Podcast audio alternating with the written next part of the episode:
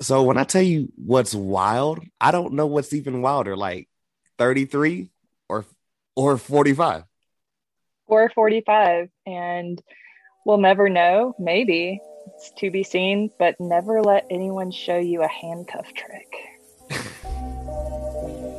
Sometimes you gotta close the door to open a window. Don't bite your tongue.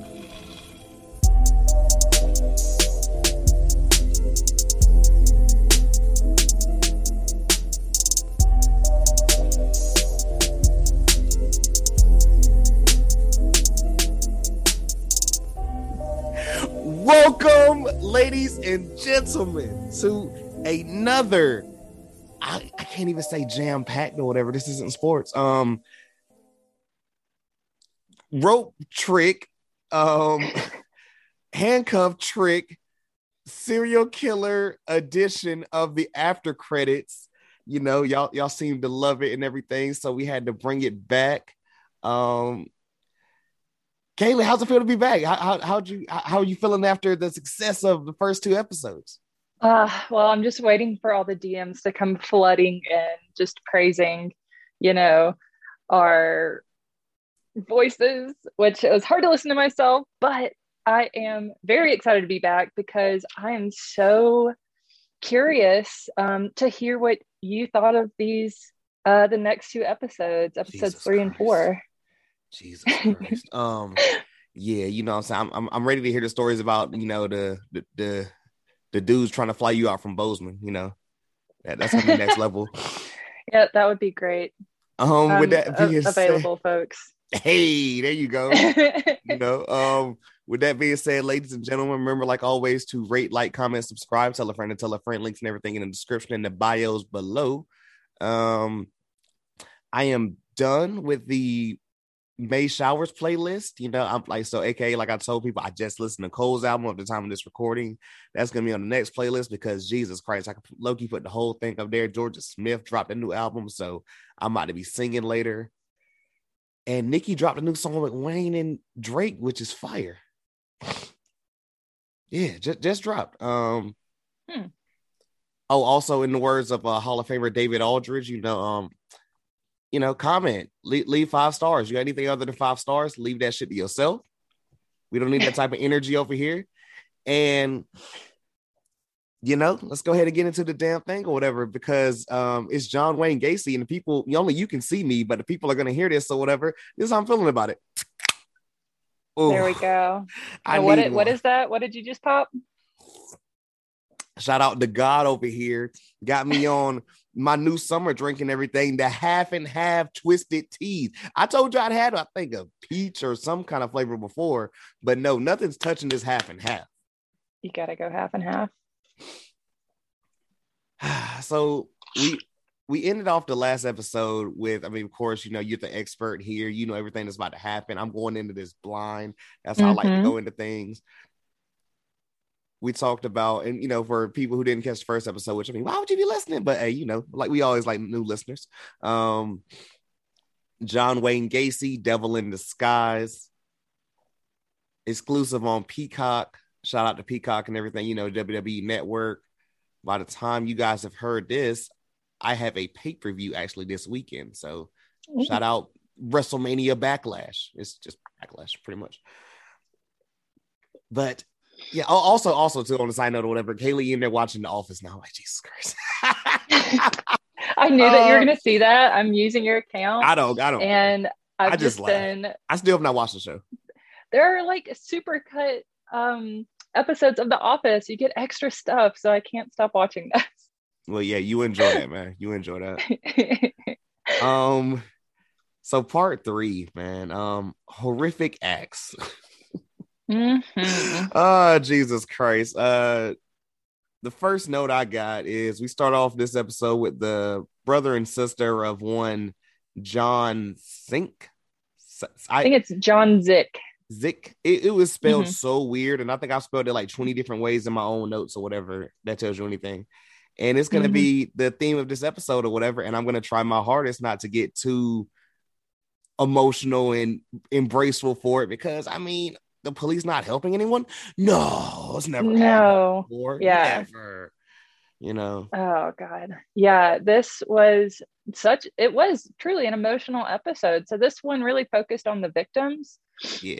Um, they walk you through a few different ones, um, different boys and young men that he murdered. And yeah, we start by um, learning more about John Szyc.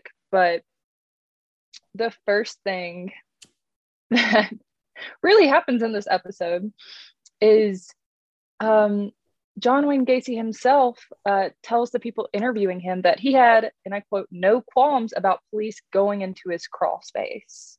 And we'll figure out why he says he has no qualms later. Um, but at the top, this dude is a pathological liar. Jesus. And- terrible. Yeah. So he, oof, it, this is a rough one. Um, I think I literally started off my first note with the upside down emoji. I think I forgot at one point it was just so crazy. I started saying sicko instead of putting upside down emojis. But Mhm. yeah, like um the whole thing with John and everything, and like well, it's a lot of Johns and everything, but John Szyc. It's like, yeah, his family's like, yo, we're kind of worried about him. This isn't him. And police are like, nah, we don't really care. Oh, he's just a runaway, you know, 17 year old boys that never really do anything like that. They just run away. They just all of a sudden, I'm like, you know what? I've never have any of these traits, but now all of a sudden I'm just dipping out. Because that makes perfect sense, right? Yeah, he just got a new job and then he's just leaving. He's a senior in high school and he's going to graduate soon, but he just ran away.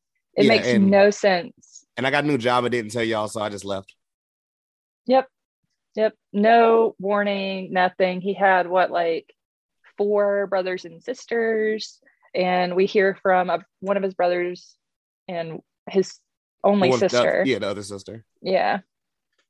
Yeah. But it's absolutely terrible. I think he was actually maybe 19 years old when he disappeared.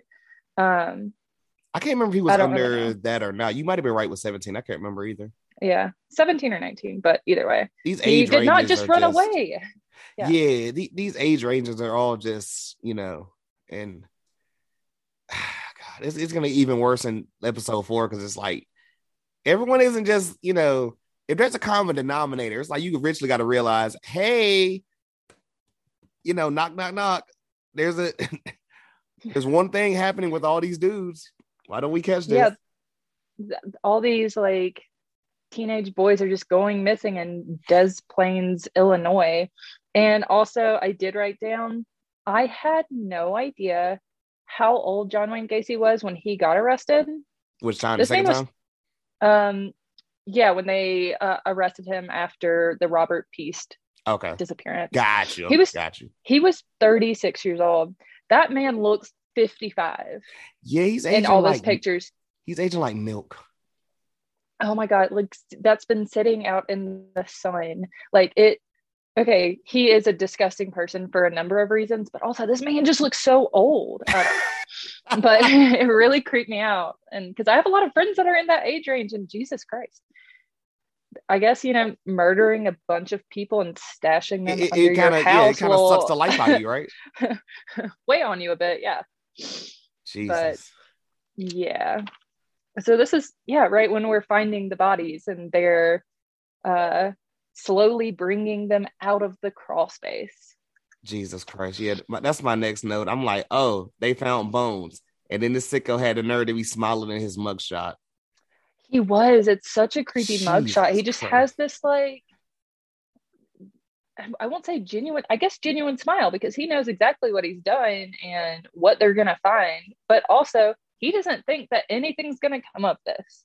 He's never been in real trouble before. Like, he's been arrested multiple times and nothing's really happened. He's always been like set free and Yeah.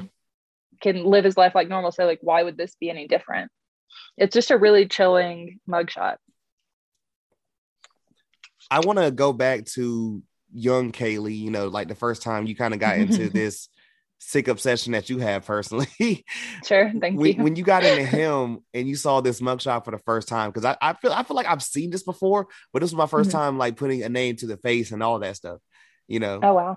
So yeah, I, yeah, I feel like I've seen. I just it, couldn't, it didn't pop in, you know, my head like that. So, what was your initial thought on like your first time seeing this, like a long time ago? So when I first saw this mugshot, um, I had heard and read about all of his crimes before I actually saw his picture. And this was the first picture that I saw of him.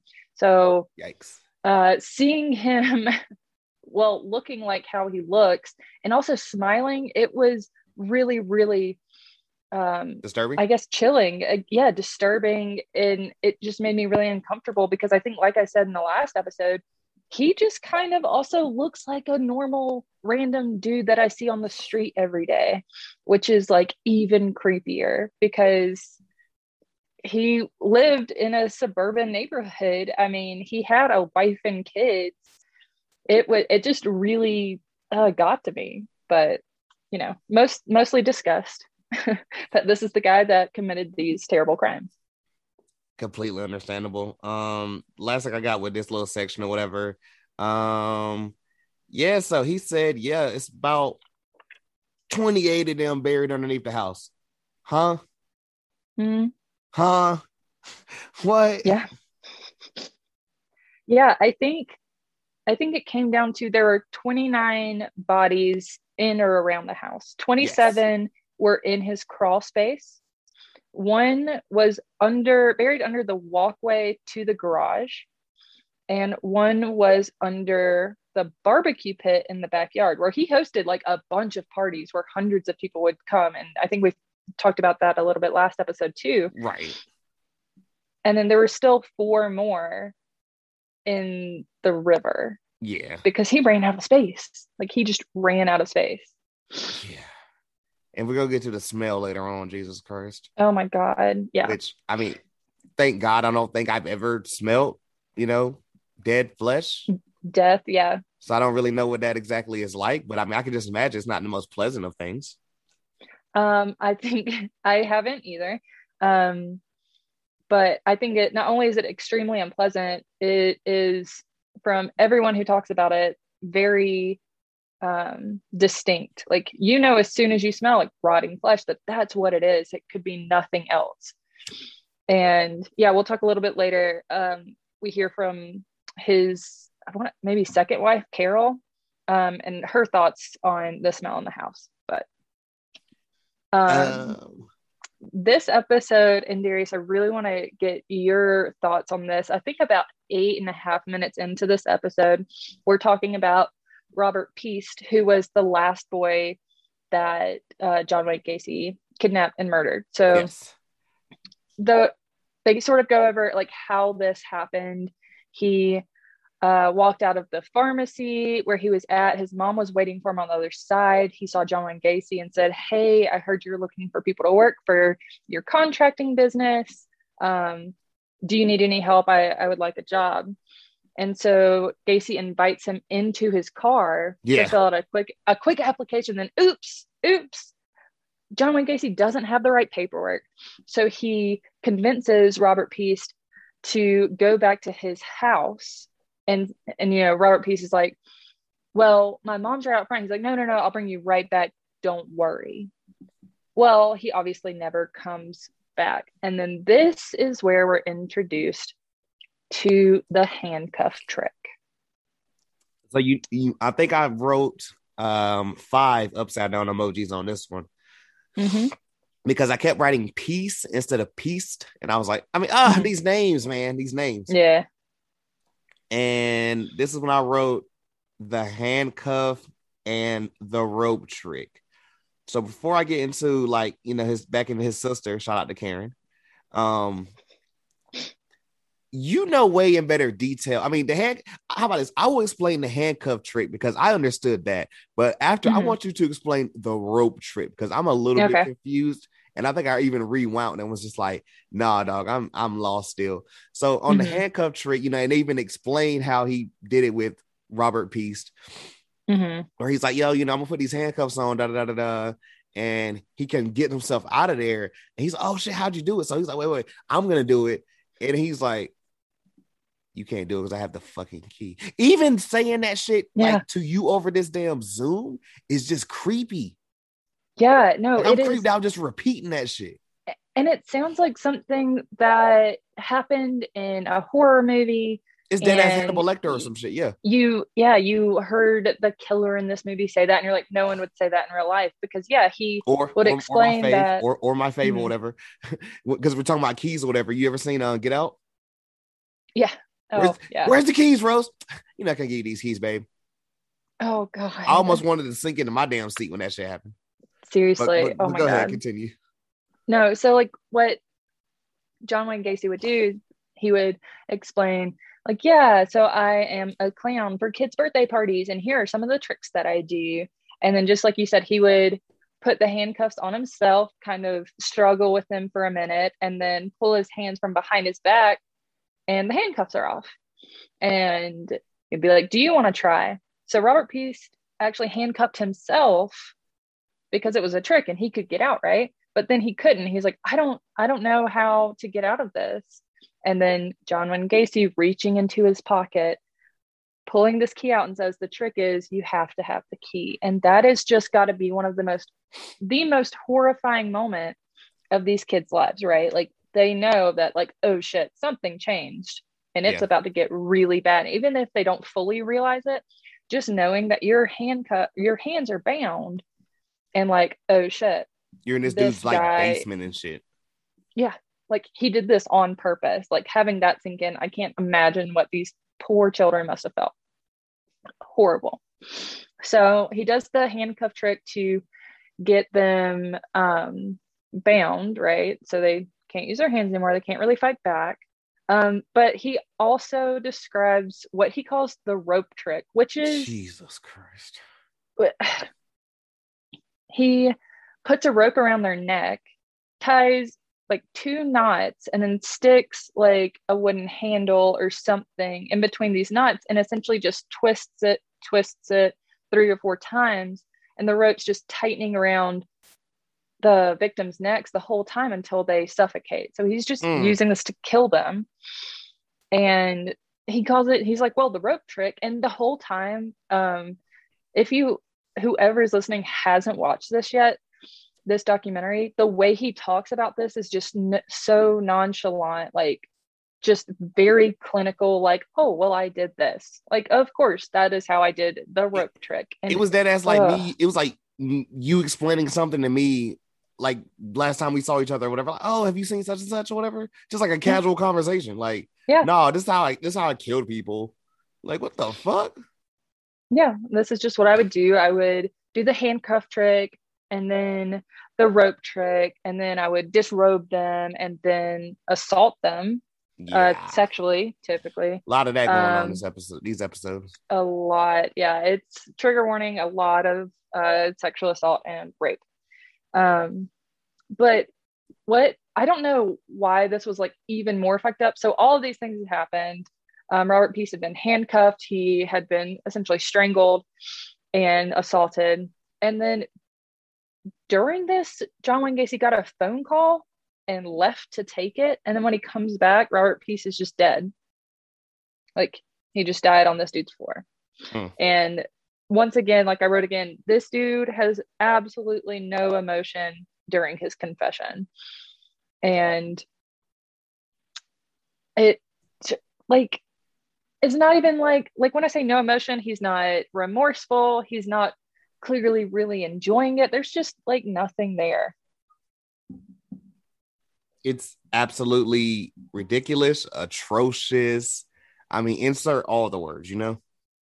You seriously Like And then, yeah, and Gacy did several confessions or gave several confessions. And I guess, if anything, they were a performance to him where he probably, to some degree, did like telling investigators these things that he did. And that's, I mean, you know, extremely fucked up. There's no other words for it. Like, I can't imagine one, what these investigators were thinking at the time. But then two, he's just like, well, if I get to do it again, like second, second show coming on, like he he did like it. Yeah. Um, the, the next thing I have, uh, so we, we go back to his sister and everything, and uh, Oh well, okay. Next two things. So you know they, they're finding all the bodies Mhm. of Jesus Christ, and his sister like she literally broke down in tears because she just found out, yo, my brother is a monster. Like it was just another body, then another body, then another body, and it's like, I mean, I don't even joke over and do the Oprah right now. And if you're gonna money, you're gonna like, like that's what that's what the hell's going on, and then it just turned into this giant ass. You know, like it's about to be in Jacksonville, whatever, with Tebow, a spectacle. You know, like what in the hell is happening? Definitely. When investigators were pulling bodies out of uh, Gacy's house, so it's um, the 22nd of December, I think, in Illinois, and it is an extremely cold winter. But then, like hundreds of people are gathered outside of his house every day to watch. Would you have went? Um, ooh. Well, I guess no one could tweet about it at the time. It's like yeah, 78 there's, there's no or Twitter, whatever. so it's, it's it's only you the know? news, quote unquote. You know, Yeah, I mean, I guess maybe if I was in the neighborhood, I wouldn't drive to go see it. But you know, if there's a big crowd outside my house, I'd probably be like, "What's going on?"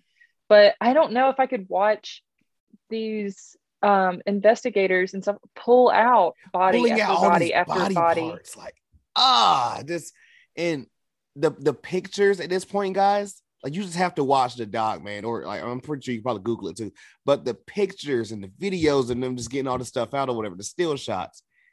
Oh my gracious, man! Like, Yeah, it's yeah, I'm getting trashed I by it. I don't want to. I don't want to think about this. yeah, no, it's really, really hard to think about, especially when in the documentary they incorporate this footage from that time and you just see um, four men carrying out a stretcher and a body is clearly um, on the stretcher. It's covered up with, you know, a white sheet or whatever. And then they just load them into the ambulances and take them away. And they were pulling out like two to three, maybe four bodies per day. They Mm, had to get to 29 bodies in that house. Jesus. And so you're talking about multiple days. They are just like uncovering bones at this point. So they went in here thinking that they were going to find Robert Piest's body, and that was it. And then they did some literal digging and continued to find body after body after body. And these were clearly murders that didn't happen recently because they're bones at this point. They're years old. I, only have one way to kind of, you know, because everyone knows or whatever, you know, no bite stone movie or whatever. I got to bring humor and shit.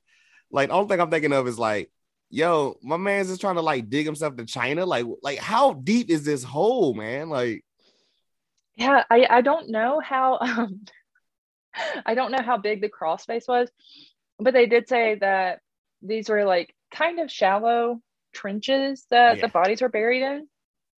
And John Wayne Gacy apparently has a really good memory because when he's Mm, in custody, mm, he Yes. draws uh, detectives a map of the crawl space and then starts it so it's like imagine drawing a big rectangle on a piece of paper and that is the outline of the crawl space and then a bunch of smaller rectangles within it and he's numbering them and putting like initials and stuff and these are the locations that he drew are exactly where they found the bodies he knew exactly where they were it was careful i mean he he gave them this information. They were like, it was dead on. Right, like legit. That's that's the next note I have or whatever. My man has Mhm. the sickest memory ever. Like, what in the hell? Like, it'd be like Yeah. legit. I could probably give you an exact diagram of my apartment. I've been here like four or five years. You know what I'm saying? Mhm. Like my my workspace. You know, I do the like what I do for work or whatever. I have I have that like the back of my hand or whatever because I do the same things. I just rotate Yeah. spots. But like bodies, dog. Because this is where we find out, yo, they're like, yo, where's Robert Piest at? And he's like, uh, I'll throw him over the bridge in the river. What? Yeah, he drew he drove him out to whatever bridge, um, whatever the river was. But he just uh, they're like, so how did you move the body from the car to the river? And he says, I just opened up the trunk and dumped him right in. Just threw him off the bridge, just right into the river. And once again, this is winter in Illinois. The river, um, well, it's not completely iced over because they do find the body downstream later, but there's a ton of ice. So this causes a lot of problems for investigators trying to recover Rob Piest's body. And this is Um, my thing but yeah, too. just dumps him right in. this, this is my thing too because like I mean it's a little bit different ever since like you know coming out to Greenville, but like back in Goldsboro, I mean it might be sometimes where like yo, I could be the only person on the road, but it's still kind of rare. But like Mhm. my God, like when do you just be like, yeah, I'm gonna just put a body in the trunk or whatever, wait till no one's around. Skew! Just Like- dump. Yeah, yeah. I have literally no idea what this man was thinking at the time or any of the times, right? Like, I mean, who hides bodies under their house? And then we get to, I think this is where we um, hear from Carol, his wife. yeah, And one of the big things she touches she touches on is um, the smell in the house. Mm. And she specifically said that the house smelled like dead rats. And that she was uh, she kept bugging John Wayne Gacy, like, you need to figure out, you need to get someone in here or figure out what's going on because there's something dead under there. There is something dead under the house. And he's like, no, there's not. No, there's not. And then she was like, well, there was something dead under the house but she didn't expect it to be that.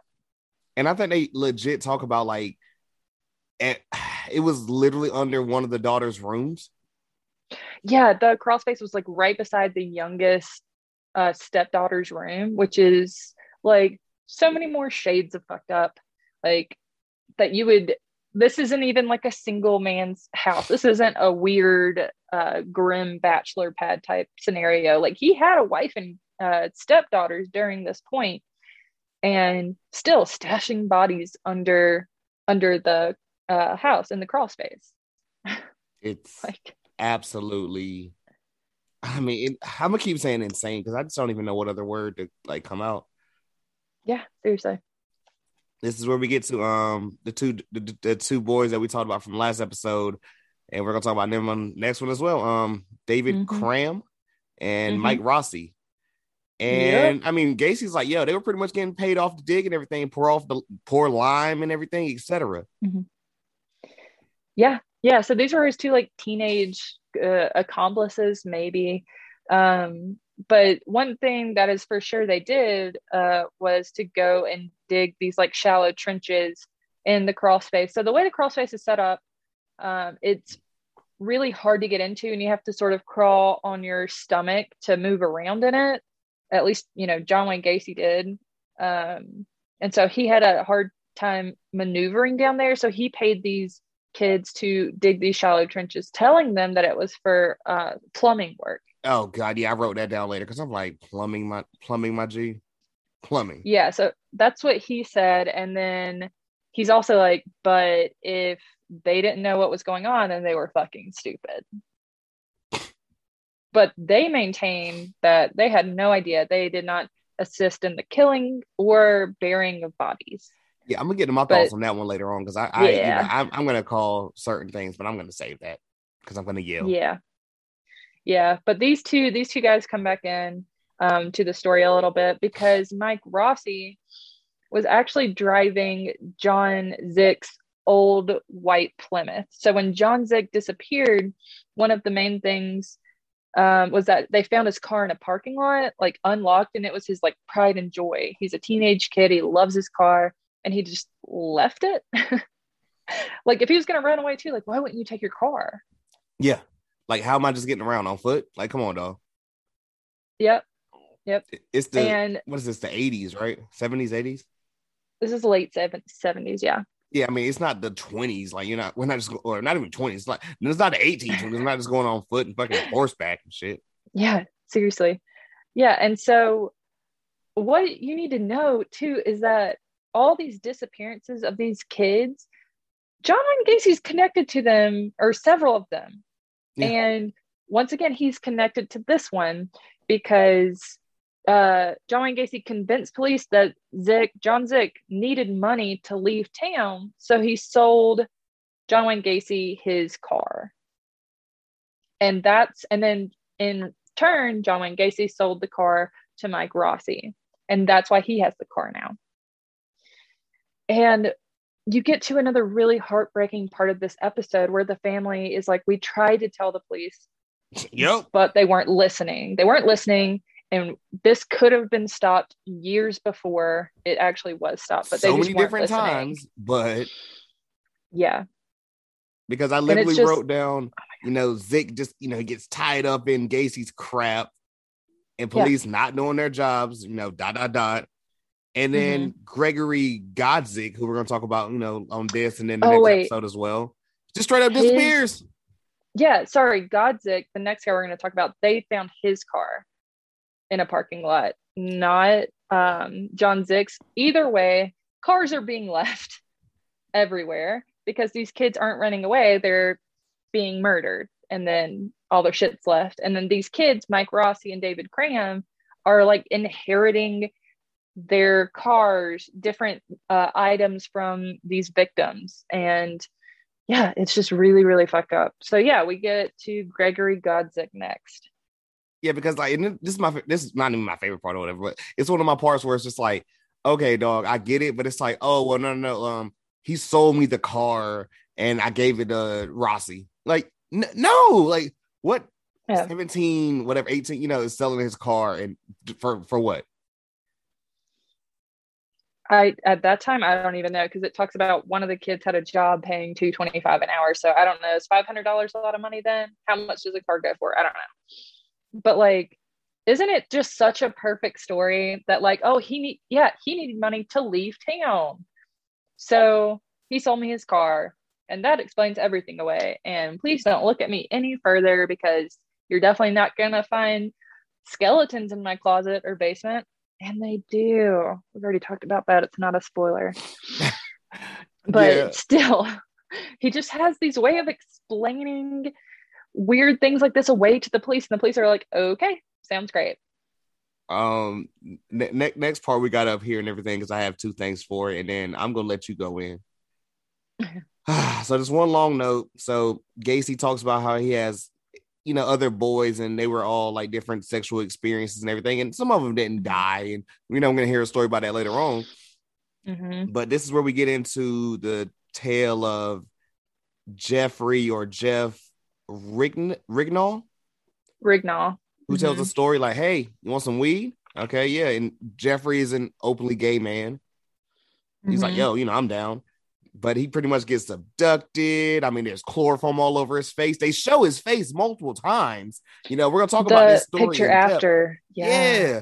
And it's like he goes to the police and was like, yo, this shit happened. And they're just like, I mean, yeah, it's gay thing. So we can't really do anything about it. And y'all know me, man. Y'all know I'm good. Trust Kaylee's super good the same way and everything. Like, we, we are not judging anybody, no type of stuff or whatever. But even, I mean, I get it's the 70s, but this is fucking ridiculous. yeah. I mean, there's It's kind of like we were There's talking like off no air and on the last episode about Dahmer and everything. It's like, well, oh no, this is my lover, and they're like, oh, okay, we don't want to touch that. yeah it's the police just see um an openly gay man who said i've been assaulted and then go well it was probably consensual because that's how gay sex works right? There's Jesus no Christ. assault or rape associated with it so we don't know what to do and we think it's icky so we're not going to do anything um, about it. And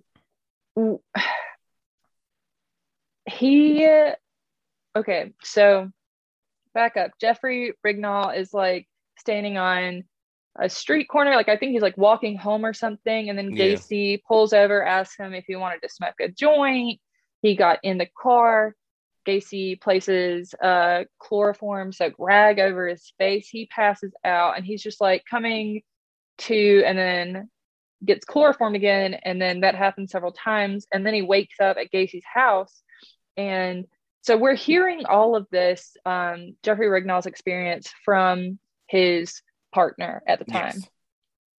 and who says that Jeffrey was the love of his life, and it's just so heartbreaking.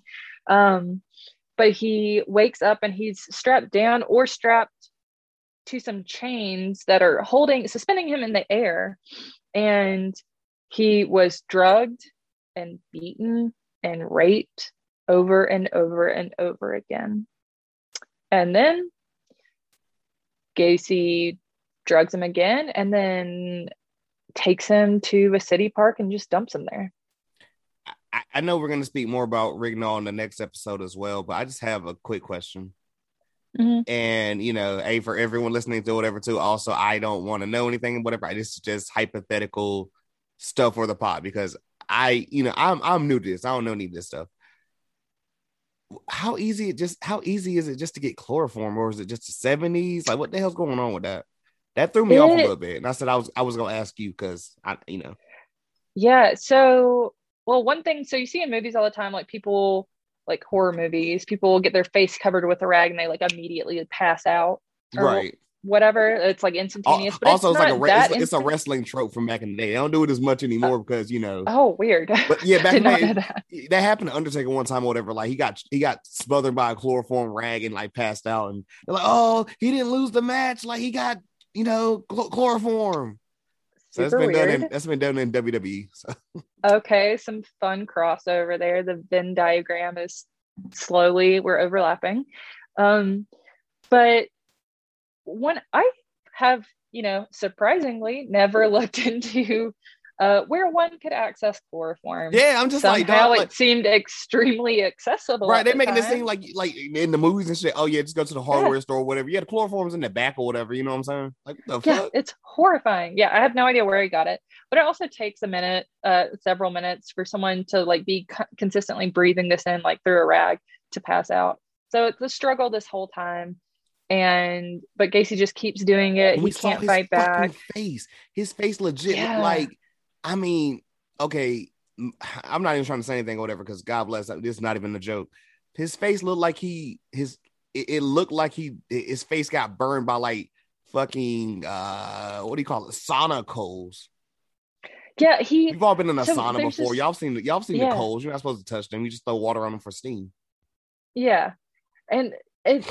God, this picture is so heartbreaking. So it's just of his face after this brutal attack, and it's swollen. It's red. He's clearly been beaten, and in what I can only assume is just this weird gay panic response from police. They once again assumed that Rignall's encounter with Gacy was consen- consensual because police just didn't know how to deal with gay people at the time, which is just Or probably now. so insane insane to me. Yeah, I mean, probably not super great now, especially depending on where you are. But at that time, they were just like, "Ooh, we don't know, so sorry." So then Rignall gets pissed, of course, and Understandable. he does his own investigation. Yes, ma'am. So he kind of noticed the license plate because he had to walk around the car to get into the car initially. And he heard some planes, so he knew he was near the airport. So that gave him kind of a place to start. So he and his partner staked out the probable spot where he thought he was for three to four weeks, as often as they could go out there and sit there. They sat there for three to four weeks until they saw Gacy's car and followed him. So they're just sitting there and he sees the car and he's like, that's it, we need to go. So they got his license plate number and they went to the police and said, no, this is the guy that did this to me. And he tried to get charges against Gacy, but police didn't help again, even though he was like, this is the car, this is the guy. And I mean, so this guy survived John Wayne Gacy. Um, they found 33 bodies. So how many people did he end up assaulting? Like how many bodies have we not found? How many people got away and literally didn't say anything, were ignored, or you know, whatever, didn't it didn't get investigated. or even shit sounds so crazy, like a, a lot of people might not even believe you because you're like, like Yeah. yo, like you, you telling me you just like, and that happened? Like this Yeah, sounds like some yeah. shit straight out of a movie. Seriously. And it is so gross how the news characterized these victims at the time. Oh god, yeah, that's gonna upset me next episode, which we're about Yeah. there.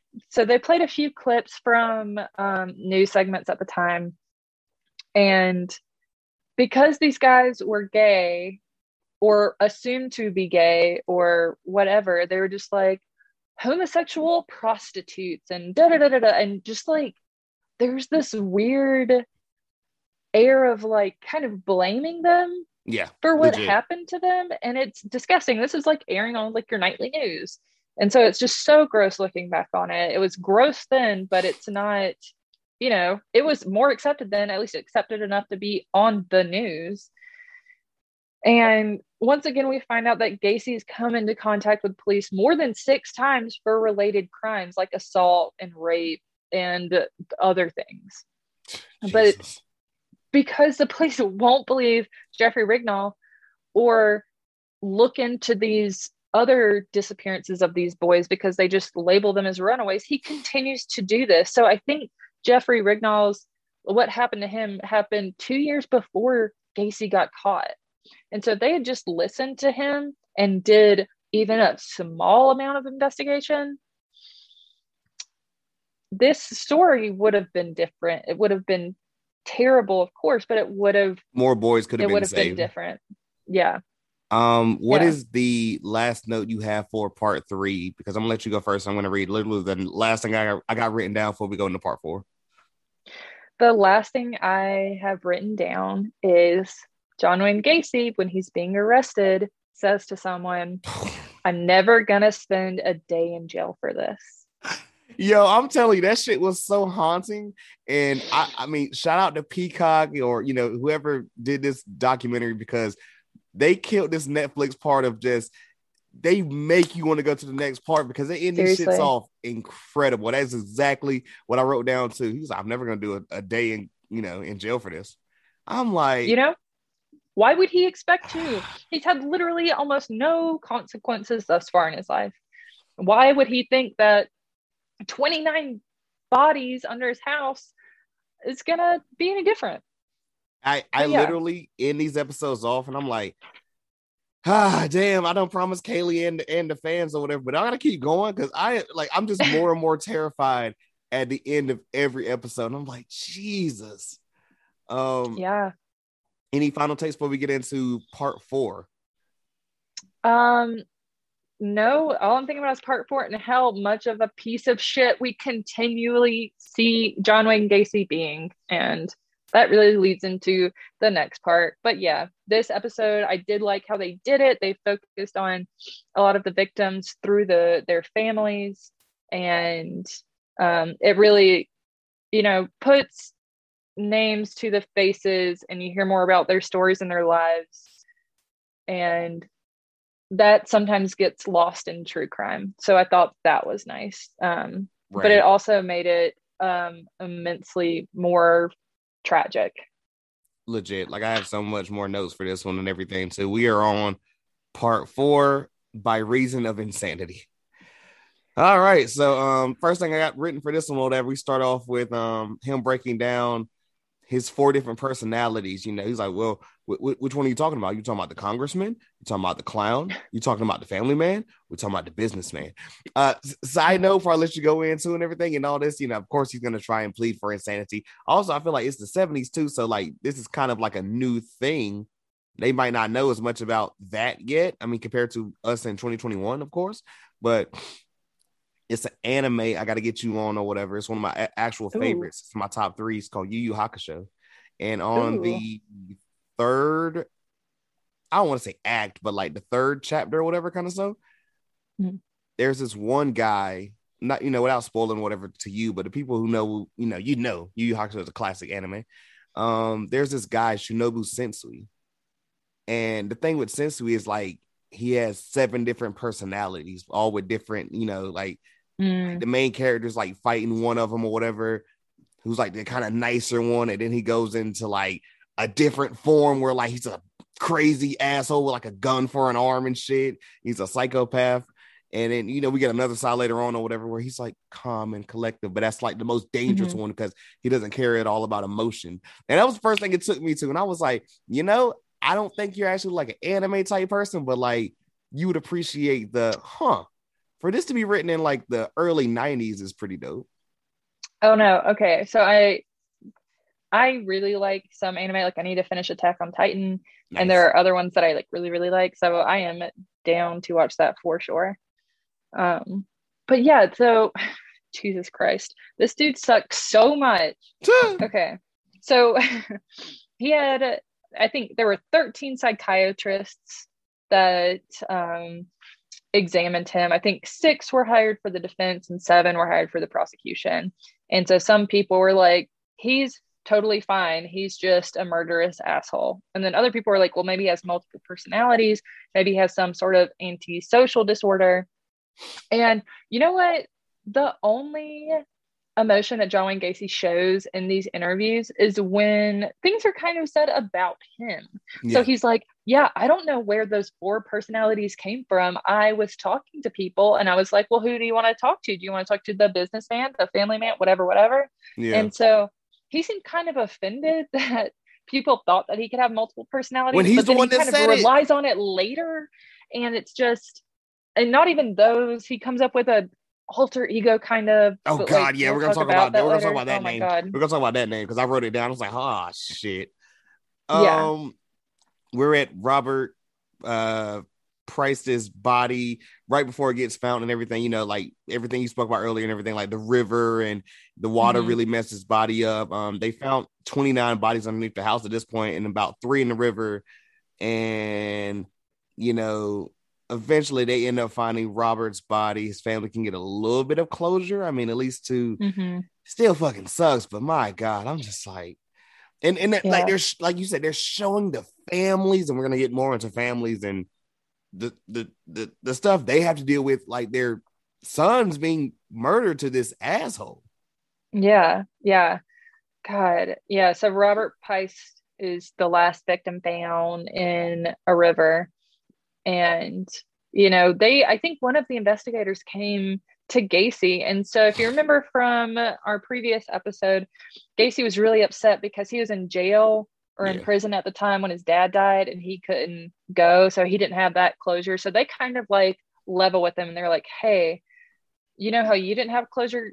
Let's not do that to this family. Like where is he? What did you do? So then that's how they sort of find robert Piest's body and then we sort of immediately transitioned to John Wayne Gacy. And I have so many question marks written over my page right now. where he said, there was no confession. He oh, says that he oh never confessed. My God.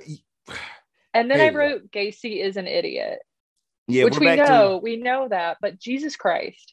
We're back to his interviews and everything or whatever from 92, which I mean, God bless the year we were born. Or was it just No, it's born 92. Okay can't, yeah. I'm like, do you have an early or late birthday? I always be forgetting. Yeah. But he's but, like, there's no confession and everything. Like, I, if, there, if, there, was a confession, they would be doing all this and everything. And the cops are like, well, no, he's full of shit. Yeah. Like, duh. Immediately cuts to the cops, and they're like, yeah, it doesn't have to be recorded. It would be nice if we could record it, but he didn't want that. It would be nice if There's we could print off the statement around, and like, have him sign it. We're They're taking detailed notes. This yeah and so he thinks like well i didn't sign anything it wasn't recorded which he refused to do. So he's like so there was no confession. It's like hey buddy you fucking moron this doesn't hold up. Like yes you did confess multiple times. God he's such an idiot. Oh my god. We, we go back to his sister and everything and she's just like i don't understand it because it's like you know he's such a smart individual but like he's just fucking evil. Which yeah I, I, felt super bad for all of the families, of, of course. Yeah. I really feel bad for her sister as well. I know because she Thank God she doesn't she have ask... the last name or whatever. Because you can imagine trying to I be know. like Karen Gacy and everything with all this shit. I like, know. no, like, please, no. Like, I'm Kuzma now. Yeah, seriously. Yeah, I felt really, really bad for his sister because she's just talking about this like the brother she knew and grew up with and she's just baffled by his crimes and she says he's like two different people because she knows one of those you know the normal well, well, one which, if you which call one? him that. The family man? Which one? It might be the i don't know. Does she know the clown? Not the second murderer. Yeah maybe it's a clown. Kind uh, he sucks so much. But yeah she's like he's like two different people and you just feel really bad because for for his sister. Um because you can see her trying to understand it even as she's talking about it and how she can't understand it because she didn't see any of this. And a lot of us it, can't. Yeah yeah that part. Yeah but i don't know. That's every time they go to his sister or his mom later we'll talk about his mom. Oh, oh my god Christ, yeah. marion rip i'm sure she's dead. I'm sorry. Yeah. um but yeah, then we kind of we kind of get to um Sam Amirante, who is John Wayne Gacy's attorney, who had just started his own private practice, and then he represents Gacy. And this dude, also, I don't. It was the seventies. It was a different style, but that Come on, speak on it. Oh yes, my god! yes, yes. See, I he always was say it wearing a helmet. Well, oh, I was yeah, I was gonna say you know because I don't like to use the the abbreviated version or whatever because I'm like no, I don't like saying that word or whatever. I don't wouldn't want nobody calling me that, so I say Jewish. But that that Mhm. fro man, like as someone who has had a fro back in the day, I will say Oh my god! I want to see pictures. it's classic, man. We gotta go. I gotta go back in the archives and find those. But um, as as someone who's worn a fro back in the day, whatever, I was not offended because I mean that was a style and everything. I mean we we've seen Hall and Yeah. Oates, um, your guy um Bob Ross, you know, Bob Ross rocked it. Yeah. but just I, I saw this dude and everything, and like I didn't, I don't want to sit here and call him disgusting because I get what it is and everything. Like we we've seen characters like this all throughout history, but Mhm. just imagine one of your first high profile people being John Wayne fucking Gacy. But also the fact that, like, you know, I understand that everyone has a right to an attorney and to be represented in a court of law. Yes, that is like one of the main tenets of our justice system. And it'd be really fucked up if we didn't have that. But this guy wasn't like assigned to his case. He said, I am going to be John Wayne Gacy's attorney. And you know what? Some law- lawyers just can be smarmy and gross. And the way he goes about, like, I don't know, trying to defend this man, I'm just like, oh my God, are you serious? But yeah, at this time, we go to one of the prosecutors, and at the time that this case was uh, approaching going to trial, they were like, well, you have 29 or 33 bodies. Like, there's no way you can lose, right? And that, but these prosecutors were worried about losing this case because, like the title of this episode, they're going for the insanity defense. It, this is where we get introduced to another alter ego, as he refers to Jack Hanley, who's the real killer. Yep. And so Jack Hanley is like the only alter ego that John Wayne Gacy really claims. Um, but yeah, he kept changing his stories and he made up this other personality named Jack Hanley. And he's doing this. Fucking would hear from Keyser Söze ass shit. Get the, Oh get my the fuck God. out of here. like, oh my God. But he's trying to inject a multiple personality disorder into his defense because he's thinking, oh, I'm kind of smart. I can do this. I'll be crazy and I won't be sentenced to death. I'll just live out my days in a nice psychiatric hospital and that'll be that. But what did they find in his house? But a book on criminal procedure with the chapter on the insanity defense bookmarked. You might as well just got like a big ass, like, you know, highlighter or whatever, and was just like, you know, here we go. I'm gonna doing. do this when inevitably they find all the dead boys in my basement. Like J. Cole talked about it on the entire album, whatever. People out here self snitching. there and he did, right? Like over and over again. Jesus Christ. But yeah, so he has this book um about the insanity defense and guess what he tries to do just that so then we go to trial in, on february 6th in 1980 Jesus.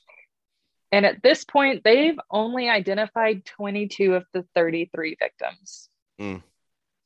And this episode is it's so emotional and it's truly moving as you hear comments from uh, the families of these boys reflecting on how they felt going into the trial and what they felt um, testifying because a lot of these people had to testify in this trial It it gets god it gets really rough here, and like I, I wrote that down too. Like it's really hard for the families. I mean, understandable. Like Mhm. like a lot of people lost their sons. You know what I'm saying? Like yeah parents, you know, brothers, sisters. That like you know, you lost your brother, you lost your you know everything. Like if people lost their Yeah. child, like we, we it got really in depth. And th- this part before we get to my next part of the notes, you know, when the BS that the defense tries to pull or whatever, as far as like the board of victims or whatever. Oh no, you can only show one at a time. Yeah. So what the um, prosecution does is they have this giant board and they have each of the last names of the victims of the known victims and then you know unidentified number one two three etc and they have their pictures and as they talk about each of the victims they put their picture on the board to really show you like look you in the like look the jury in the face and go each of these boys lives are taken. And then the defense argues against it and the judge rules that they can only have the picture of the boy they're talking about up on the board. And so one of the prosecutors is like you know we have this huge blank board with just one picture on it and it just looks like an empty grave because you have all these missing spots for these boys pictures but we can't show them i know It was oh absolutely in emphatically, you know, all the words. Whatever. I can't even talk right now. My God. And you know, we, we get back to your joint, and here's another one of my upside down emojis. Mm. Yeah, we're gonna talk about the cuff and the rope trick in court. Jesus Christ. Yeah. So is this where we talk about Anthony Antonucci, another guy that got away? Yes, yes, yes. I'm glad you got the name because I was like, oh fuck, I didn't get the name quick enough. Yeah. So Anthony Antonucci was a former PDM contracting employee who, um, one weekend, he was 17 years old at the time. One weekend, his parents were away and John Wayne Gacy came over. And this is something that he did often. Um, he would come over or have people come over to his house and he would have some, what they were called at the time, stag films. He'd bring a bunch of porn and they would watch them. But this kid, Anthony Antonucci, was a high school wrestler. Yes. And John Wayne Gacy knew that and said, Hey, show me some wrestling moves. And so they started wrestling. And John Wayne Gacy gets one handcuff on Anthony's wrist and then somehow gets the other cuff on him. But they're wrestling and everything's kind of chaotic. So John Wayne Gacy leaves after he handcuffs Anthony, but he notices that his, the second cuff is not on very tight. Mm-hmm. So he pulls his hand out. Of Oh no, no. handcuff. He went in depth about how he Yeah. was ripping it off of Yeah. like ah. I mean, yeah. these ain't no little Just toy a- handcuffs or whatever you had as a kid, guys. Yeah. These are like real, real fucking handcuffs. Oh, and another thing um, I'll briefly mention is Mhm. so John Wayne Gacy had handcuffs, but he also disguised his car as like a police car. He had this big spotlight and he'd go like cruising around and announce to these kids that they had to pull over and they thought it was a squad car. And this guy's just like cosplaying a policeman in literally the worst way. Um, so he has these handcuffs, but Anthony takes them off. So when Gacy comes back, he like takes him down with a wrestling move. I appreciate and that. Yeah, and then so this kid's like a high school wrestler. He's big, he's strong, so he overpowers Gacy. He cuffs Gacy. Well, first he grabs the key from Gacy, uncuffs himself, cuffs Gacy, and then stays there. Gacy's on his stomach, his hands are cuffed behind his back, and he is is trying to describe his mindset at the time. And he was like, "I was calm. I didn't know what really was going on. I don't know why I was calm, but I waited for John Wayne Gacy to calm down.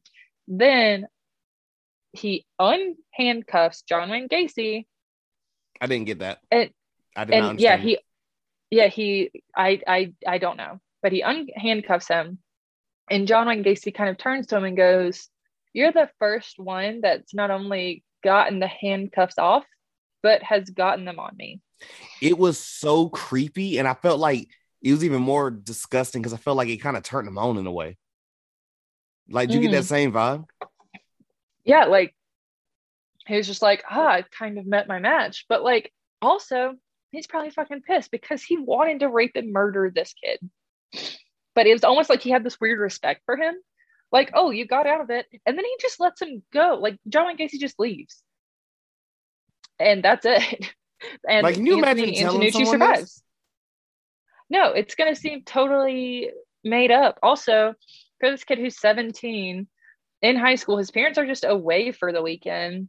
Like the amount of it doesn't really go into it, but I imagine this kid had some sort of feeling of shame. Like, I let this weird older dude come over and he played porn for me and maybe we were drinking and smoking and then this happens and then he just left so it's just this horrifying experience that anthony antonucci has to testify about in in the trial I, I hope you have this dude's uh name written as well and everything because uh we get to his best friend john wayne gacy's best friend. Ray And- cornell. Yeah. And hmm you know, Cornell was talking about like there was a vi- you know, well, I want to say a victim, a survivor of Gacy's, and he was pretty much staying in like the place like close to him, and he was just so drunk and out of it on the stand and everything, and like you know, like he, was like, yeah, donald he voorhees. survived it. Mhm. Say the name again. donald voorhees Yeah, shout out, shout out to that survivor man, because God bless. But you could tell it's like, yeah, it might have been over, but in his head, like he's still going through the trauma of having to deal with this complete psychopath. And this is where we got hit with one of the most quotable bars of this entire documentary. I want to say so far because I don't know what the hell is coming up in five and six, but um, Ron, Ron, correct? hmm no ray ray ray Ray, Ray, Ray. So Ray says after the fact, he, he goes and talks to his mom, which I'm like, dog, that totally me. I get it. And Mhm. he's like, it's so weird because he looks so normal. And his mom quotes and says, Who told you the devil was ugly? I My wrote that down God. too. Oh my god. Oh my god. Yeah, because like, hey, yeah, sure he looked normal, but like normal looking people can do horrible things. It's not not everyone's gonna, you know, look like the Texas Chainsaw Massacre or like wearing someone else's like flesh as a mask. Like they can Right. look normal, but Jesus Face Christ, off. when he said that's what his mom said, I lost it. I got like goosebumps. Who ever told you the devil was ugly? Preaching. He also goes into detail, Ray Cornell, right, Gacy's former friend, uh, describing nightmares he had for years about Gacy showing up at his house and him putting a rope or a wire around his neck and strangling him. So I, I went to the bathroom at this point and I came back and caught the end of Mhm. that. And I was like, Oh, did that happen? Or was that like a, a nightmare? Like I was like, I got goosebumps just even thinking about it. Yeah. Yeah, so that was just a nightmare that his friend had. But yeah, talking about Donald Voorhees a little bit. I mean, you just said this, but when they were getting ready for the trial, um, everyone was in a hotel. They each had their own hotel room. And so Ray had come into contact with Donald Voorhees and he was visibly drunk the night before. And as they were awaiting for their times to testify at the trial, yeah, he said he was like openly drunk and like sobbing, Donald Voorhees, because he, Gacy had molested him Mm. and had caused him all this extreme trauma. And like you said, Ray said he was a survivor, but he wasn't a complete survivor. So he was still dealing with this. And so the judge um, eventually dismisses Donald Voorhees because he can't answer some even basic questions because he's just so fucked up from everything that Gacy's done to him. And it's just so heartbreaking. And it flashes to a picture of Donald's face or like a picture of him at the time. And he just looks like this sweet kid. He's got glasses, and you're just like, oh my God. The the, This the is- terror that he's had to endure from this Yeah. insane person. hmm Um, Yeah. Up next, we got another BS, you know, John Wayne Gacy interview where he was talking about like, I mean, you know, I wasn't doing anything or whatever. Like, I, there was a kid, and you know, he pulled a knife on me and tried to come at me and everything. Like, what? Oh my God. So Tim McCoy is this kid in question. He was John Wayne Gacy's first victim, according to him. And yeah, so he said he was killed in self defense, that he was coming at Gacy with a knife. And so, So yeah, I took that I body or whatever, but like the rest of the bodies were framed against me. Like, yeah, so he says he Oh didn't bury anyone else in the crawl space and he had no knowledge of them. And he says that someone else knew that they could use his crawl space as burial grounds because he's like, well, yeah, I was probably drinking and high and I probably told people. So then they just knew they could get in my house and bury bodies. Like, think about the logistics of that for a second. Like, I guess you're just like watching for Gacy and his fucking family to leave. So you can stash a bunch of bodies under the ground, but also kids he's having paying kids to dig holes, but they're not finding anybody. Like this makes literally no fucking sense. This dude is a pathological liar and will not completely confess. I, I, I know it sounds completely absurd to us and everything. Of course, looking in retrospect, but how does this not sound insane in 1980? Like, how does it, it not? Had to have. It, it had to have. Somebody, it was not even somebody. People had to have common sense. You would think, right? Yeah. Some yeah, because they're like, how do you? I mean, if I said right now, I have no idea why. I don't know, like my garage. I don't go into my garage every day. Okay, and some a police officer opens it up, and they're like, "Why do you have 27 kilos of cocaine. Like, I don't know. I must have told someone there was some open space. I have no idea what's in there. Like, you go in there, you live, I live here. Like, it just doesn't make any sense no. for me to not know that. Like, it, it literally doesn't. But you know what? Cocaine doesn't smell like rotting flesh, but 29 bodies do. Like, it doesn't make any sense. He didn't have no knowledge of it. Like he says, he knew he put every one of those bodies there. Oh my God. And so then transitioning from that, we get back to Mike Rossi and David Cram. Yeah, because uh, Cram Cram testifies against him first, and he says yep. the whole thing that you spoke about earlier and everything. Oh, well, I thought it was just a plumbing project. Jesus Christ, that was already like I was over here. Cr- I, mean, I've been cringing since the beginning or whatever, but like I'm over here just like yeah. beyond cringe at this point. And you know, then we get into Rossi and he does, but he doesn't deny any sexual relationship. And it's like, okay. Yeah, go in on that. Pause for a 2nd uh-huh. because we have one of the prosecutors, I think, talking about the relationship between Rossi and Gacy. Or no, it was the reporter. Mm-hmm. And he said that they seem to have uh, fucking barf emoji, a father and son relationship. Jesus Christ. And that at one point Rossi had admitted to having a sexual relationship with Gacy, but he later denied all of it on the stand. But just that made me, it was so gross because each of these boys, David Cram and Mike Rossi, each lived with John Wayne Gacy at different points. I think Cram lived with him first, he moved out, Rossi moved in. Yeah.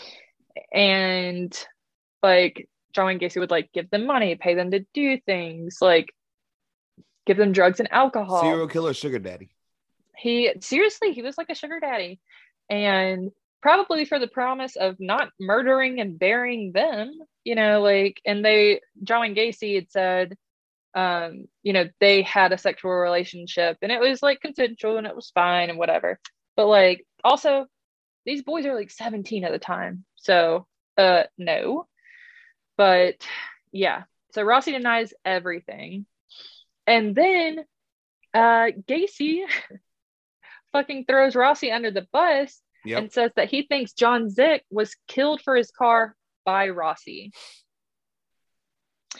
And he said that he'd like come home from work one day and John Szyc and uh, Rossi were over at his house. Yeah. And oh he drank a few beers and went to bed. And then he woke up and then uh, John Szyc was dead on the floor. And then he went about his business. Yeah, he said, I didn't want I didn't want nothing to do with that. I didn't want anything to do with the dead boy. I'm sorry if I pop up in my crib and just just like there were two people there and now one of them is dead. I'm not just going to work like nothing happened. Like oh it's fine, everything's fine. Like no. Got some paperwork to do. You got to go pick up some two by fours. Got to go talk about wallpapering. Uh, oh. Plumbing projects, you know.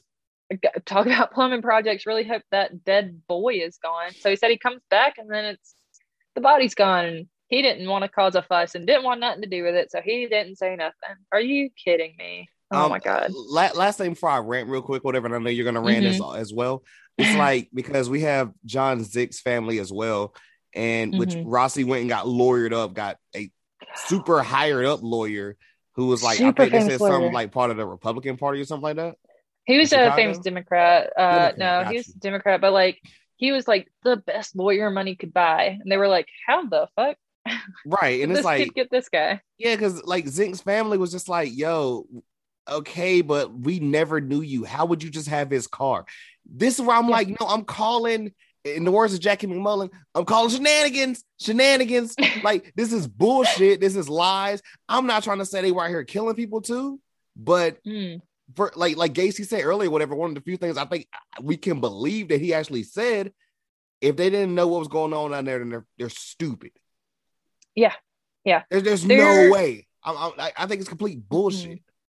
Yeah, there's no way. Okay, so not only do we both clearly think, but a ton of people think at this at this time that Rossi and Cram were way more involved than they admit. And I oh, for sure. like there's because they say John Wayne Gacy couldn't maneuver around the crawl space. If they had if he had to get them to dig the trenches, like how could he be putting bodies down there? And you know, like we'll never know, or we don't know at this point Yeah. the extent of their involvement, but I would be highly, I would be so surprised if they really didn't know and they just thought they were digging multiple body shaped trenches for a plumbing project. Like, holy shit. Yeah. Um we're back at Jeff Rignall and his testimony and the book and everything and you know just he remembers another person in the house and he, he- there's Mhm. no way he's just uh, sexually assaulted by just Gacy. So speak about that a little bit. Yeah. So one of the first things is Rignall wants to put out a book about this his whole experience, this whole ordeal. And the prosecutor comes up to him and say, "Hey, if you put out this book, you cannot be a witness of mine." And so he's like, "I understand. I won't. I won't." So he puts the book out. So he can't be a witness for the prosecution, but he did testify for the defense. And so the whole reason the def- and it sounds like why would the defense want him to testify?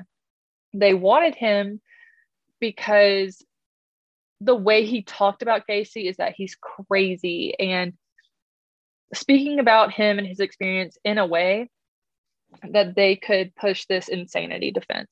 So there's no denying at this point that like John Wayne Gacy did some fucked up shit, right? So they're Legit. just doing anything they can to get this insanity defense.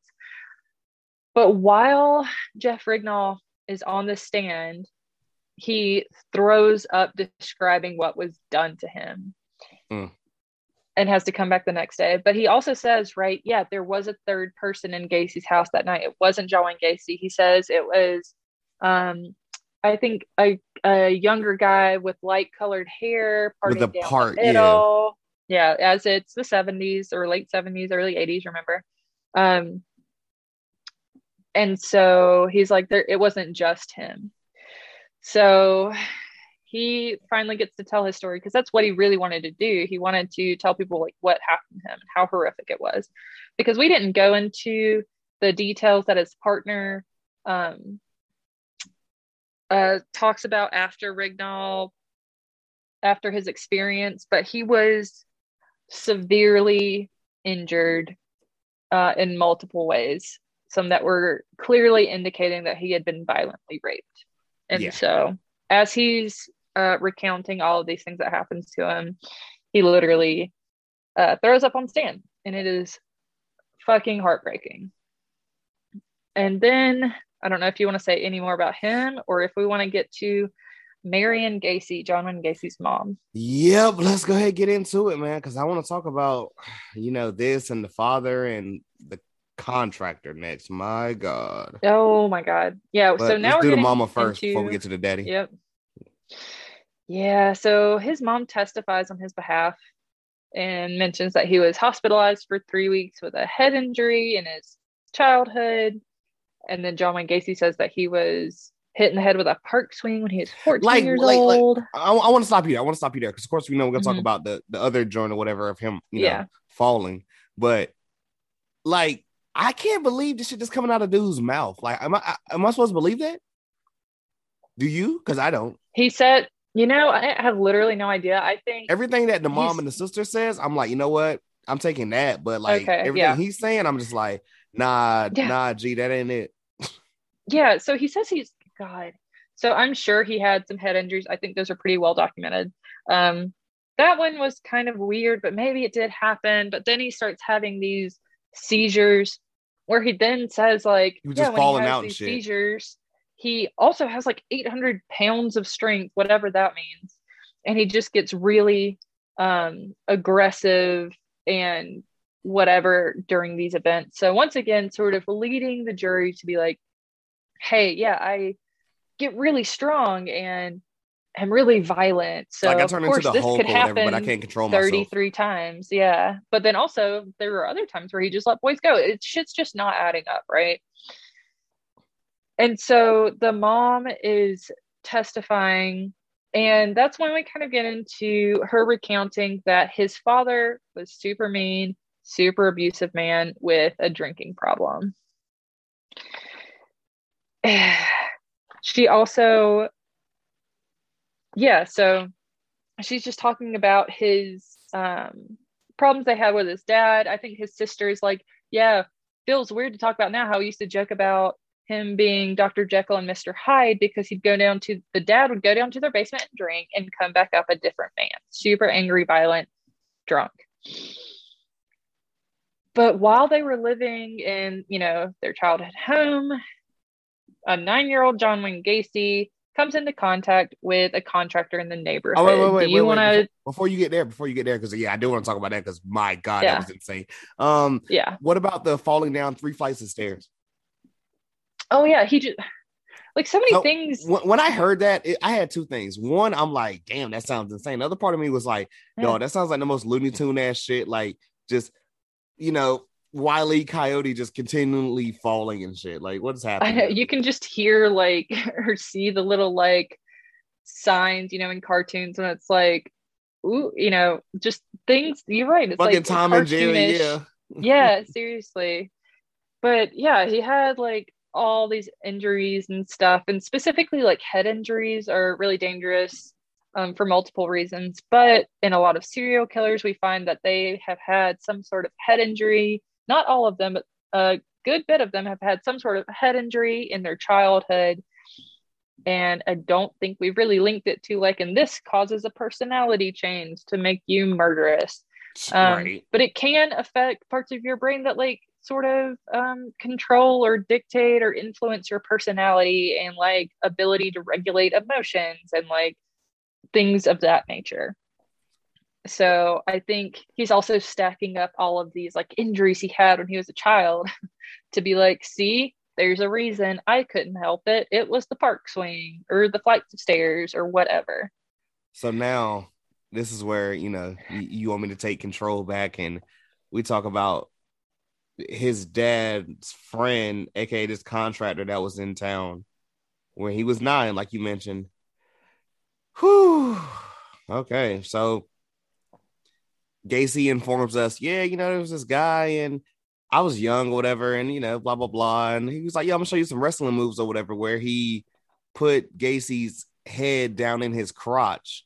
And he was like, I knew nothing about this at the time. I'm thinking like he's showing me wrestling moves, which I was like, okay, like we just had like we we kind of put wrestling over earlier, and now they're making wrestling Mhm. seem like we're just out here.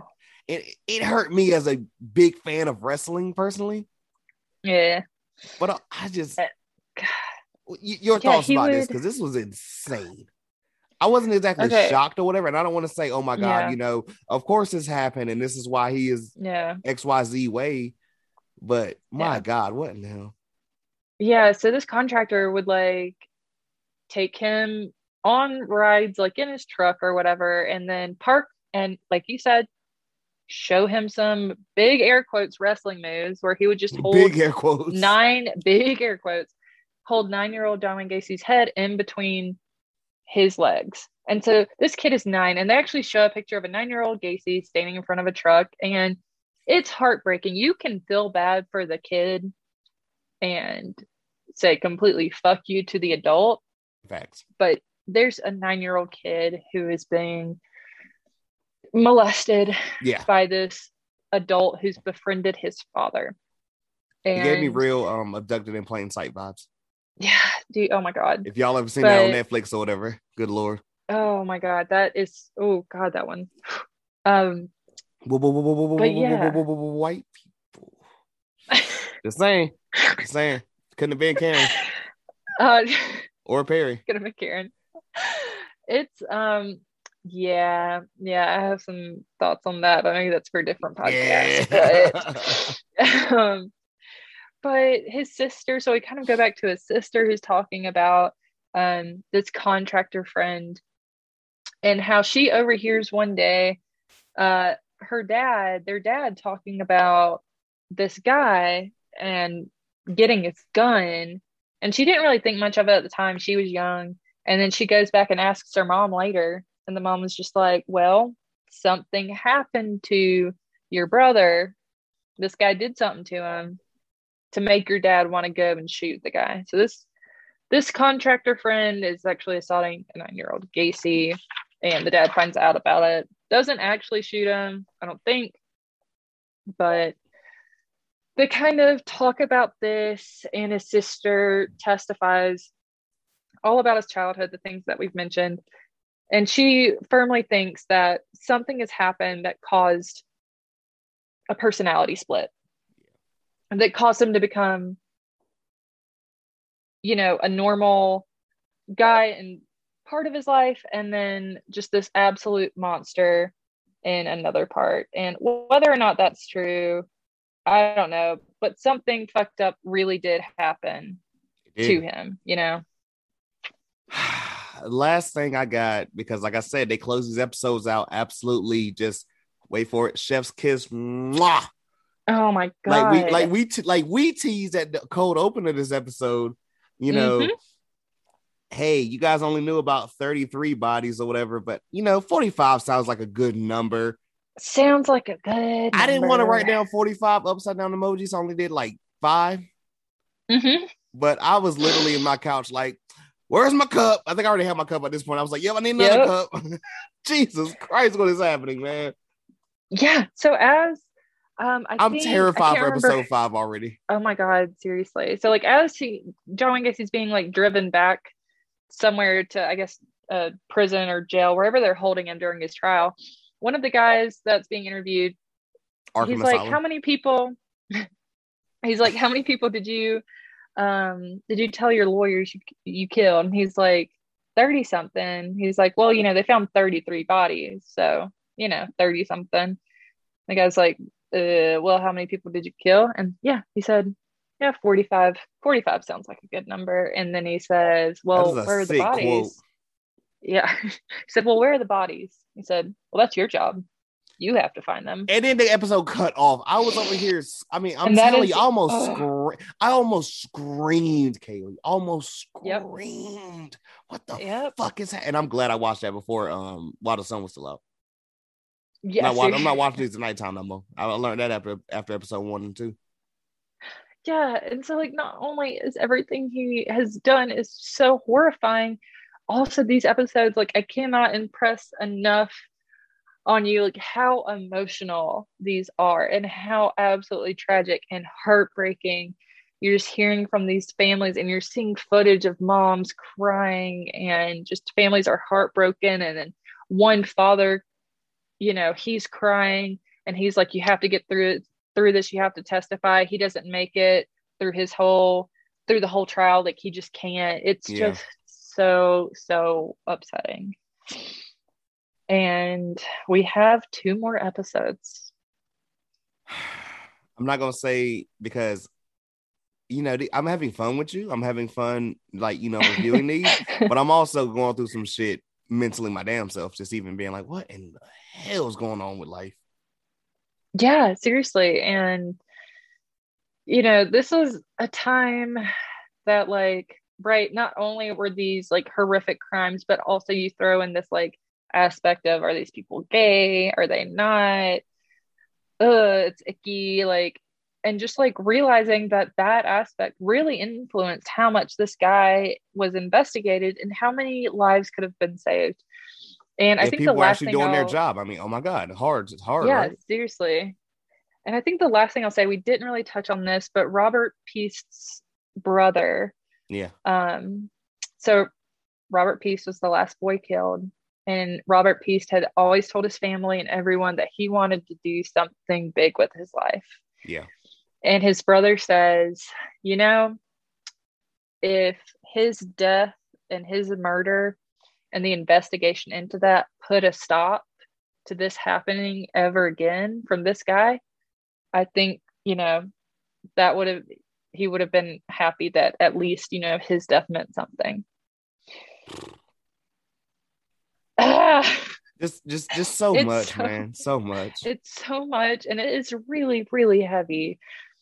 And it's at the same time fascinating, right? And then also you just look at him and you're like, you giant piece of shit.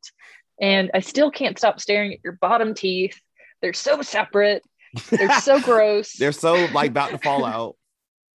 it's so so upsetting just like watching him talk it's just like a nasty like pile of i i don't know what just ugh.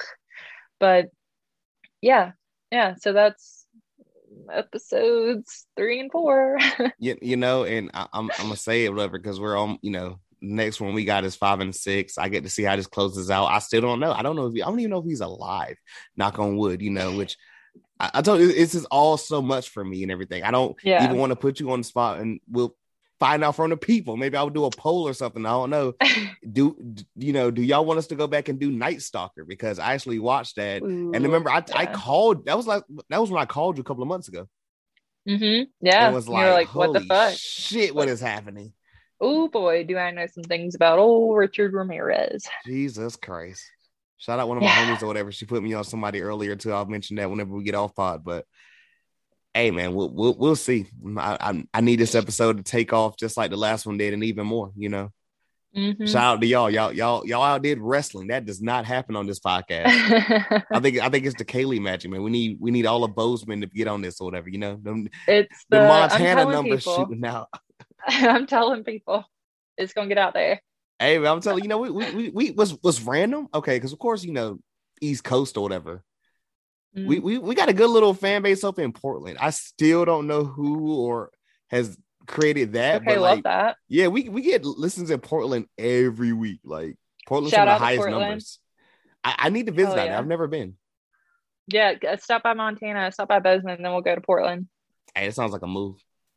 Um, you, you got any final takes before we get up out of here? Yeah, don't let anyone handcuff you saying that it's a fun trick. Um, if you're into that consensually in other scenarios, sure, but like maybe think about it. think about it Now- real hard. Now, that you do. mentioned that, um, the only handcuffing I ever think of, or whatever, and it's from one of my favorite movies, and it was hilarious because that was our um our group chat name or whatever. The Wedding Crashers, where old girl had homie handcuffed or whatever, oh and he God. was still handcuffed to the bed and everything, and she put the damn his sweaty sock that he played football in all day in his mouth, which was absolutely disgusting. On top of oh like you know uh, the the quote gay brother that came in there or whatever. Which I mean, Mm-hmm. looking back on 2021, that's kind of like, damn, we were really doing these tropes. But remember, he's over here, I'm gonna be in my room doing homo things. I'm like, oh, oh Jesus Christ. God. It's, it's so cringe now, Yeah. like to look back. Oh, but like in the moment, that shit was so funny. Oh yeah. Humor like 15 years ago was And then the dad walks in or whatever. He saw the handcuff and homies over here like Hey. that, that. That's the handcuffs I'll be thinking of or whatever. You know, for y'all to seen Wedding Crashers, if you know, you know. if you know, you know. Hey man, And now you Um, know about John Wayne Gacy. um, I am, and I'm not looking forward to four and I mean four to five and six, but we'll get back on. We're that. gonna there's a few things I know. I don't know if they're gonna mention it in the documentary, but I'm excited to get your opinion on. and also, you um, know, your inside information. You know, Yeah, yeah. I was just flipping through all my serial killer books that I have at my house, and I actually don't have one about John Wayne Gacy, but lots of other um, interesting stories that we could cover if the people should want. put put that on the to do list. You know what I'm saying? Okay, no problem. That's going right to the top. All right, man. Um, with, with that being said, ladies and gentlemen, another incredible episode of the After Credits Peacock exclusive documentary, John Wayne Gacy, Devil in Disguise. Oh man, this this, this shit's making me go through it or whatever. I'm on like cup number two, twisted tea number one of a long night of just having fun and everything. It, it was it was great to speak to you like always or whatever. I'm, I'm glad we got to kick it a couple weeks ago. Same. It was so good to see you, and I'm so glad that we're back talking about immensely disturbing things. yeah, well, y- you as well. You as well. You as well. Um, remember, like always, ladies and gentlemen, to rate, like, comment, subscribe, tell a friend, and tell a friend. Links and everything in the description in the bios below. Um, I am finished with the May May showers playlist, even though I said, you know, like I'm not gonna put no J. Cole or even the Jorja Smith up there, but but because we had the Mother's Day uh versus battle of SWV and Xscape, I might put a couple of those records up there and I'll put the rest on next month's playlist for June, which I'm gonna be excited to make that one or whatever and put all of J. Cole up there and you know, also a dope ass track by Nicki Minaj, Wayne, and Drake. Um, remember, you know, hey, support us. Like we um, we out here grinding over in the independent podcast or whatever. I do this out of my own pocket. Like I think at the time of this recording, whatever, which I don't know when you guys will be hearing this exactly, we just did like 288. So on the road to 300. Wrestling, we just dropped 90. So on the road to 100 with just wrestling. You know, our bread oh, and butter. You grinding over here, man. I can't be stopped. Can't stop. You are stop. bad boy.